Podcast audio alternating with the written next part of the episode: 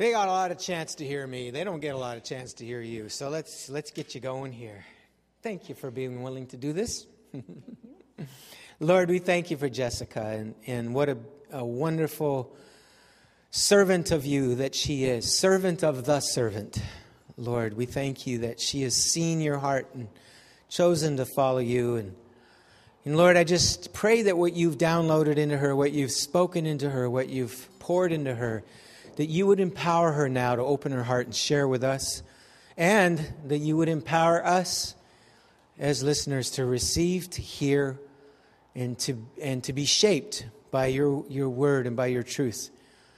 Uh, and by those, Lord, who have wrestled with your truth before us, that we can glean from them and learn from them. Bless her uh, as she shares today and prepare our hearts as we, as we prepare to break bread together. In Jesus' name, amen. There you go. Thank you. And how do I work this guy again? Which button am I looking for? So, do you want to go forward?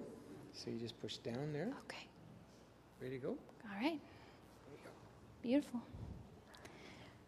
All right. Good morning. Oh, got some butterflies going in my stomach, but I've got my security Bible. I'm not really going to read out of it, but it just makes me feel safe. So um, I want to start with some thank yous. Thank you to our friends Tim and Amy and Becky for coming out and supporting us. They're some of our best friends from Regent College and Vancouver Life. So thanks for braving a whole new world of Vancouver Eastside Vineyard.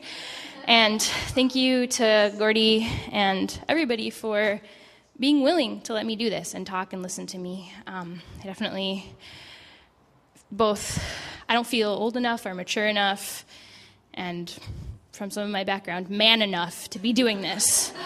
So, Woo! all right. So let's get let's let's get moving. I've got a lot of wordy PowerPoint slides. Forgive me, people.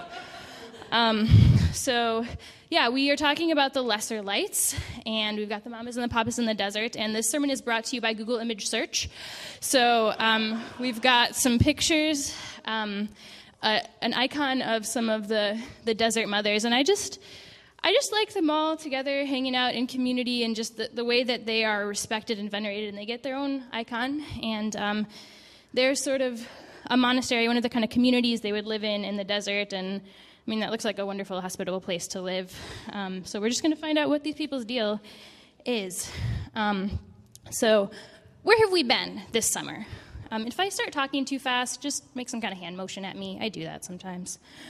Um, we've talked about a lot of the lesser known figures in the New Testament, um, stories of people who've been faithful in prayer and in ministry, in evangelism and teaching. Um, some stories of really brave, wise women who broke the cultural mode and, and did some of these things. They were teachers. They they, they had churches in their homes, um, and that's been really cool. Um, and then last week, um, my husband, Peter, who is my husband now because that happened this summer, which is kind of cool, um, gave us a little overview of church history and of kind of what happened after the New Testament. Um, which is something that doesn't get talked about in churches sometimes is we kind of had the new testament and then some weird stuff happened in the middle ages we were kind of bad and then the reformation was good and now we're here and um, i think one of the things i picked up at regent and a lot of us do is that actually god didn't just drop the ball after the new testament but the spirit was doing things throughout history and it's really cool to kind of to look at the the hard things, but also the good things. Um, our family tree, the next generation of fathers and mothers who passed down the faith. The good news this is the story that we're all living in. So, um, all that takes us to where we're headed today, a couple generations later, um, around 300 AD and forward, when um, a lot is changing in the world, and in response, some radical, weird, crazy Christian men and women are heading out to the Egyptian and other deserts to find God. Why? Um, and this, these are the verses that Peter talked about last week, and I think it's a good theme verse for our mini series. So I'm going to read it actually a couple times this morning. Um, so this is in the New International Version um, Hebrews 12, 1 through 3. Therefore, since we are surrounded by such a great cloud of witnesses, Let us throw off everything that hinders and the sin that so easily entangles, and let us run with perseverance the race marked out for us, fixing our eyes on Jesus, the pioneer and perfecter of faith. For the joy set before him, he endured the cross, scorning its shame, and sat down at the right hand of the throne of God. Consider him who endured such opposition from sinners, so that you will not grow weary and lose heart. And um, there's a lot, a lot in this verse that I think is relevant to our lives and, and to the desert in general, in particular. But I was thinking, I don't really understand it. I'm not a runner. I hate running. I don't really jog. I like walking. I can swim, but um, so I don't really get this metaphor that well. And so I was looking for maybe some pictures, some examples to kind of make it real. Um, and so I did a Google image search for the words "Run with perseverance, the race marked out," and within the top 60 results, I found the following. Joanna Pallister being awesome. was like, how can this not go in the PowerPoint slide? Hello. Um, and I actually was like, that's so cool. Like, Joanna running is actually a really great, because she's not really a runner either, but she did it. And that is perseverance, and that's beautiful. So, those of us who know that story, I think it can kind of take us a little deeper into this passage. So, I'm going to stop embarrassing her and move the picture. But, you know, I liked it. So, um, new page of notes. You are stuck together. Thank you. Um, so, why these verses, and why study church history anyway?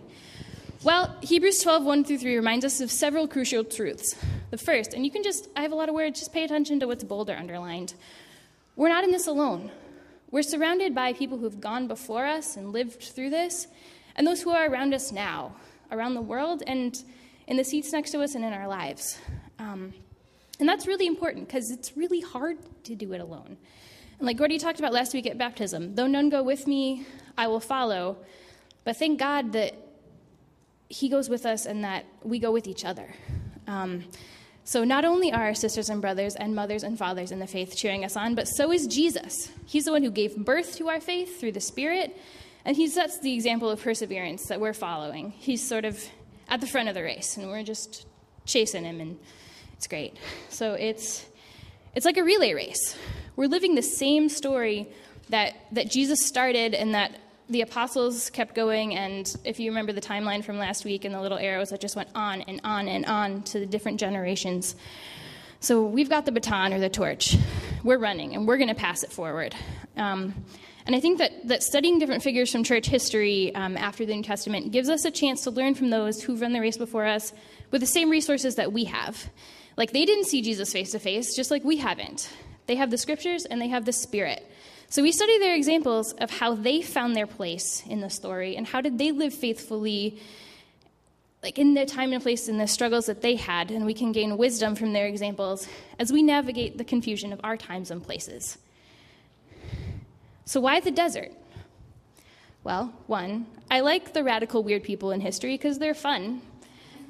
They're just kind of doing crazy things, and they're more interesting to study than court of normal people. Thank you, Kenny.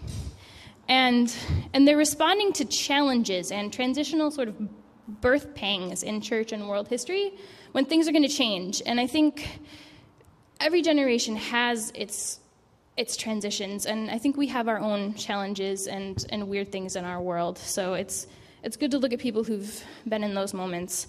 Um, and, you know, I, I, wanted to talk about some of the, the mothers as well, because they don't get as much attention. And there's, there's a lot of them doing important things in history of the church. And even um, a lot of the, the guys that Peter talked about last week, like they were in correspondence with through letters or through discussions with a lot of brilliant womanly iron, who were kind of behind the scenes sharpening the big name manly iron. Who, like they didn't get famous, but but those things that got written would have gotten written if they hadn't been in conversation with these women who were just as bright but didn't get to have the spotlight because of their culture. Um, but the Desert Mothers embody a lot of the characteristics of these varied examples of women in church history, and so they make a good case study. Um, so the Desert Ammas and Abbas, as they would have been called in their time, are, are a prime example of running with perseverance, like in Hebrews. So we're going to read that verse again in a little different version. because sometimes when we read things, we forget about them. Therefore, since we are surrounded by such a huge crowd of witnesses to the life of faith, let us strip off every weight that slows us down, especially the sin that so easily trips us up, and let us run with endurance the race God has set before us. We do this by keeping our eyes on Jesus, the champion who initiates and perfects our faith. Because of the joy awaiting him, he endured the cross, disregarding its shame. Now he is seated in the place of honor beside God's throne. Think of all the hostility he endured from sinful people. Then you won't become weary and give up. Okay, so the Desert Fathers and Mothers, we're going to talk about them. What's their deal? Well, once upon a time, there was a little bitty giant superpower that ruled the known world called the Roman Empire. Dun, dun, dun. And as soon as they kind of found out about this whole Christianity thing, they started persecuting Christians. So that's sort of a map of the Roman Empire and how they ruled everything. And the bottom picture is Christians being persecuted and being fed to the lions in the Colosseum. And the dude is Emperor Diocletian, who um, unleashed a pretty serious wave of persecution against Christians um, right around the time when the mothers and fathers were heading to the desert. Um, so by the time we reach about 300 AD, when they're heading to the desert, some things have started to change. Rome the empire has started its long, slow decline from power. It'll eventually fall to ravaging barbarian hordes. Rar. However, in AD 313, Emperor Constantine embraced Christianity, kind of, disputed. Um, he ended the persecution of Christians officially and instituted a policy of religious tolerance, but this also allowed him and therefore the Roman state a large degree of influence over the church and everything from building church buildings to um, doctrinal councils. So, like the state could influence the teaching of the church. And so, this starts sort of a complicated and hotly disputed relationship between the empire and the church. Was this alliance a good thing or a bad thing? Probably a little bit of both. But our desert friends had some good reasons to be suspicious. And quoting Wikipedia, Around 270 AD, one of the earliest and most prominent desert fathers, Anthony the Great, heard a Sunday sermon stating that perfection could be achieved by selling all one's possessions, giving the proceeds to the poor, and following Christ, from Matthew 19. He followed the advice and made the further step of moving deep into the desert to seek complete solitude. Anthony lived in a time of transition for Christianity, as we have discussed. Those who left for the desert formed an alternate Christian society at a time when it was no longer a risk to be a Christian. The solitude, austerity, and sacrifice of the desert was seen by Anthony as an alternative to martyrdom, which was formerly seen by many Christians as the highest form of sacrifice. The model of these hermits attracted many followers who lived alone in the desert or in small groups. They chose a life of extreme asceticism, renouncing all the pleasures of the senses rich food, baths, rest, and anything that made them comfortable. Which sounds awful. But they're, what they're trying to do here is to throw off everything that hinders and the sin that so easily entangles. And and we can question whether that they took that way too far and some of them did. There's the guy who like sits on top of a post for years and like come on dude. What are you doing? But um but sometimes you have to go a little bit too far to make the point I think. So that's, I think we can have some sympathy for them in that. So, where are the mothers? Well, unsurprisingly, given the culture, we don't know as much about the women who made it to the desert, but we know they were there. We know they were highly respected as teachers and spiritual directors, usually, but not always, as widows or um, women who dedicated their lives early and never married, these women would give up whatever wealth they had and dedicate themselves to their religious life, either by starting or joining communities or in a more solitary state. Um, though they sought a depth of relationship with God apart from society, they were also deeply engaged in ministry through prayer, hospitality, teaching, and being a prophetic presence in the world. Um, and, and some of this is even sort of there's a precedent in the New Testament. Um, some of the apostles talk about the widows and the important role that they had in the church. And when women were getting married pretty young to men who were older, there were actually a lot of people who were widowed at a fairly young age, and they have to figure out what to do with the rest of their lives. And often, um, they would dedicate their lives to God and they would have their husband's wealth and they would just kind of give that up. Um, so that's part of what would happen here. So, how about some stories and some names? So, I picked out a few of, of the women that we know about, and I just want to kind of briefly introduce them. So, um, Mary of Egypt lived a life of sexual promiscuity in her youth. Um, she would like try to seduce pilgrims to Jerusalem. It was kind of crazy. Um, but she came to repentance, and then she went out into the desert and lived in like serious solitude. Like people didn't see her for years.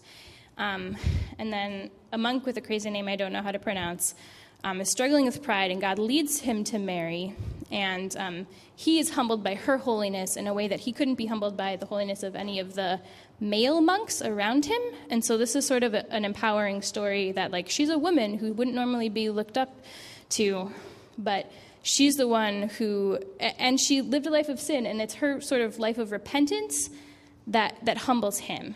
Also, she's so holy that a lion helps bury her. This is an important, like, sort of narrative theme in a lot of stories is that, like, the, the beasts submit to the holy people because they're so close to God. Um, so another one of the mothers is Amma Syncletica. Could be getting her name wrong. Um, she dedicates her life at a really young age, like as a teenager, um, and she's and as it comes up often in these stories, she's reluctant to teach others who come and seek wisdom from her, but eventually um, she does gain disciples, and a lot of her sayings are actually preserved, which is cool. There's a book of a whole bunch of sayings from Desert Fathers, and there's three women who get their sayings in there, and she's one of them. Um, and she uses a lot of metaf- a lot of metaphors, including some maternal metaphors for Christ, including even like breastfeeding, which is kind of an awkward metaphor, but I think in that time people were a lot more comfortable with bodies, and they just had to be. It was just life, and so you couldn't sterilize it. So I just thought that was interesting as well. Um, and so there's a grandmother granddaughter duo who are both named Melania. Um, the grandmother is a widow who has a lot of wealth and starts a community. Um, and the younger Melania is married like as a teenager, um, but her and her husband, and it's unclear who thinks this is a better idea, but decide that they're going to live as brother and sister and start separate monastic communities. Um, and again, giving away their wealth um, to the poor and to supporting um, monastic communities. And I think, again, we want to question the idea like, if you're married, like, it's good to be married. But in this time, it was maybe a questioning of um, the idea that marriage and family is the most important thing, and to be able to say God and ministry are more important than that. Like, I think that's what they're trying to say, even if they do it in a way we want to question. Um, Another one of the mothers is Sarah of the Desert, who also battles with sexual temptations throughout her life um, and isn't released from temptation, but um, she she gains a lot of um, righteousness just through her battles and continual fighting. And she's she's really sharp witted, and so she can kind of like outwit some of the the monk dudes who come and try to humiliate her, seem cooler than her, um, and. And, and in writings about her is one of the several references to one of these women being in mind or spirit or holiness equal to a man or basically a man, which at that time was a compliment. And at, in this time, I'm like, don't do that. That's, that's not, she's a woman. like, she's woman enough. But um, yeah, so, but it, it does show that in their language, they couldn't they couldn't understand respecting a woman, and so they would say she was like a man, but it actually did mean that she had sort of subverted her culture and become wise and and witty enough to be respected. Um, and the final one is um, Macrina, who um, maybe doesn't quite live on the desert, but does live in on the edge of civilization, and she's a sister to two of the most influential Eastern Orthodox theologians. Um, and she's a philosopher who challenges and teaches her brothers, and they really look up to her, even though she doesn't get to write anything and be famous. Like, this is her cool icon where it says St. Macrina the teacher, and she's holding a picture of her bros. Like, hey guys, I got this. I just, I like it. So there's some of, there, just, there's some faces and names, um, and I thought that that would be good. Um, So I kind of want to come back to what I talked to you about a little bit before. What were their what were the kind of ministries that they that they took part in, um, both the mothers and fathers. And one of the primary things that they spent their time on was prayer, which makes sense if you're out in the desert by yourself a lot. You have a lot of time to pray. Um, they prayed to go closer to God, because um, there's somewhat of a picture of the desert as a place. Kind of like when we think of going out into the wilderness to retreat and meet with God, there's a little bit of that sense, but there's also the sense of the desert being this wild place where where the demons dwell. And so there's a little bit of attention of their they're growing closer to God, but they're also having really vivid battles with demons. Um, like think about Jesus going out into the wilderness to be tempted by the devil. Um, it's that sort of picture. Um, and they also prayed for one another as they did spend time together in community, and for those who came to them seeking wisdom. Um, the other ministry that they would engage in would be hospitality. Those who had money gave it away to the poor or to support their or other communities. And those who did live in the desert would receive visitors with whatever hospitality they had to offer. Um, and they also engaged in teaching. Um, they would be sought out for wisdom. People sort of came to realize that these were people who had had spent time in the scriptures, in prayer, growing close to God, and they would come and and often these people would be like, No, I'm not that holy, leave me alone. But people would just be really persistent and say, No, teach me, take me on, make me your disciple. Um, and, and the women in this way were able to be respected and sought out for wisdom in ways that were kind of countercultural and wouldn't normally happen. So that's kind of cool. Um, and the final ministry, and the one that I wanted to kind of spend a little more time on, is they, they served as a prophetic witness in their culture. So they've got this civilization that's crumbling and a church that's weakening and compromising with the state. Um, they created a city in the desert. Sort of, so civilization is falling apart, so they're making a new civilization in a wild place. It's kind of the contrast um, where they live in communities, or even if they don't see each other very much, they still are dependent on other people for food and for like they would come together for church on Sundays. Um, and this sort of new civilization is dedicated to faithfulness to Christ. Um, and they live in a world that has distorted views about power and money and sex and gender and religion, which doesn't sound anything like our world. And, um, and these are voices out in the, kind of crying out in the desert, so to speak, um, who renounce their society's values. And women were able to radically redefine their roles and their worth and their purposes in some ways that were empowering, and others that we kind of might want to question. Um, and like in terms of empowering, they were able to have sort of learning and intellectual respect um, and kind of an autonomy that they wouldn't be able to have otherwise. Um, but th- there is that sort of sense that it, that all makes them become like men rather than it being something that women can equally share in. And that I think we want to question. And I think um, the sense that to be sort of a single person in the desert is automatically better than being able to serve as a married person with a family is something that we would want to question. Um, and even the ways that they're the radical level of fasting and living an austere lifestyle would maybe make it seem like they thought that the world that God created and the bodies that God gave us aren't aren't good. We don't want to affirm those things. So it's there's good and bad things, but I think um, the good takeaway is that basically, in giving their lives to God, they were able to be recognized and respected and empowered as women in ways that they couldn't otherwise. And I think that that's a really cool thing. Um, and so, some questions that we can ponder kind of in response to their lives and their stories.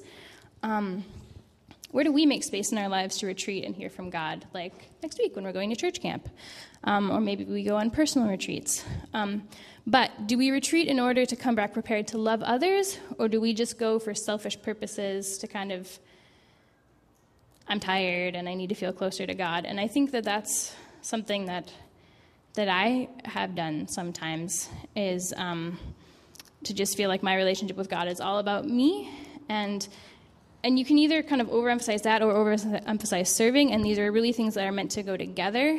And I think that even though the Desert Fathers and Mothers kind of went all the way to the edge of society, they still have a sense that they're doing God's work and they still are open to ministering to people. And, and I think kind of God tends to do that. Even like sometimes Jesus would try to retreat and, and go away for prayer, and people would follow him, and he would still feed them. He wouldn't say, No, no, leave me alone. Um, those kind of things. Um, another question is how do we keep a spirit of prayer, hospitality, and humble teaching in the midst of a busy world? And one of the sayings that's preserved from Amma Syncletica is that you can be in a crowd, but you can still have sort of a spirit of communion with God. Or you can be out by yourself in the wilderness and have a really crowded, distracted spirit. And so, like, being somewhere quiet can help, but it's not a guarantee, actually. Um, and the final question is sort of what prophetic witness are we called to be in our culture? How do we be in the world but not of it? Probably we're not going to run off to the Yukon and live a life of prayer and solitude. It, and it, it, doesn't really make sense in our culture. Like maybe for some people it does, but I think for most of it, it, us it doesn't. But we still we still need to question our world and not run away from it, but engage with it, but stand up against what's being said about gender and about a whole bunch of other other things. Um, and I think, yeah, I don't know what is what kind of crazy things might God be calling us to do. I don't know, but it's a question that I feel like is important to ask. Um, so, and I kind of wanted to close as we're coming into communion to kind of bring it all together. Um, these stories and examples from the great cloud of witnesses and from, from the history of the church give us wisdom for how to live, but like we've seen, their answers aren't perfect. So, what hope do we have to get this right? And if we go back to Hebrews 12, our hope is that we keep our eyes fixed on Jesus. The gospel is the story that we're living in. And communion reminds us again and again that as we receive, we receive Christ, we receive forgiveness for the ways that we failed to live out the story. And we receive his grace to live the gospel story as we wait for him to come back and make it all better, which is ultimately the solution, but we live right now. Um, and I also think it's great that communion connects us to the great cloud of witnesses because people have been doing this since the New Testament. People around the world are doing this. Um, I remember there was a summer that I spent a few weeks in South Africa, and I was at church on a Sunday morning in Cape Town, and I just had this kind of almost mystical experience of being like, of singing like "Send Your Rain, O Lord," and we're having communion, and like around the world, like millions of people are doing this today, and and like we're like we're in this together, and even as we partake of Christ, like we're in that together, and He brings us together, even if we're divided in a lot of ways. Like God doesn't see us as divided, so. I don't know. That's just something that I thought about there, um, and and kind of talking about passing down the story, Paul is passing down the story in 1 Corinthians when he, he speaks to us about communion and he says, I received from the Lord what I delivered to you. And then we've delivered to each other and each other and each other throughout history. That the Lord Jesus, on the night when he was betrayed, took bread, and when he had given thanks, he broke it and said, This is my body, which is for you. Do this in remembrance of me. In the same way, also, he took the cup after supper, saying, This cup is the new covenant in my blood. Do this as often as you drink it in remembrance of me. For as often as you eat this bread and drink the cup, you proclaim the Lord's death until he comes. And that's the story that we're passing down, and that we each in our own context figure out how do we be faithful to it and, and how does it transform our lives. And one more Google image search for the great cloud of witnesses. I just, I really like this, that it's like all these kind of people who are all focused on Jesus and, and remembering his death till he comes. So.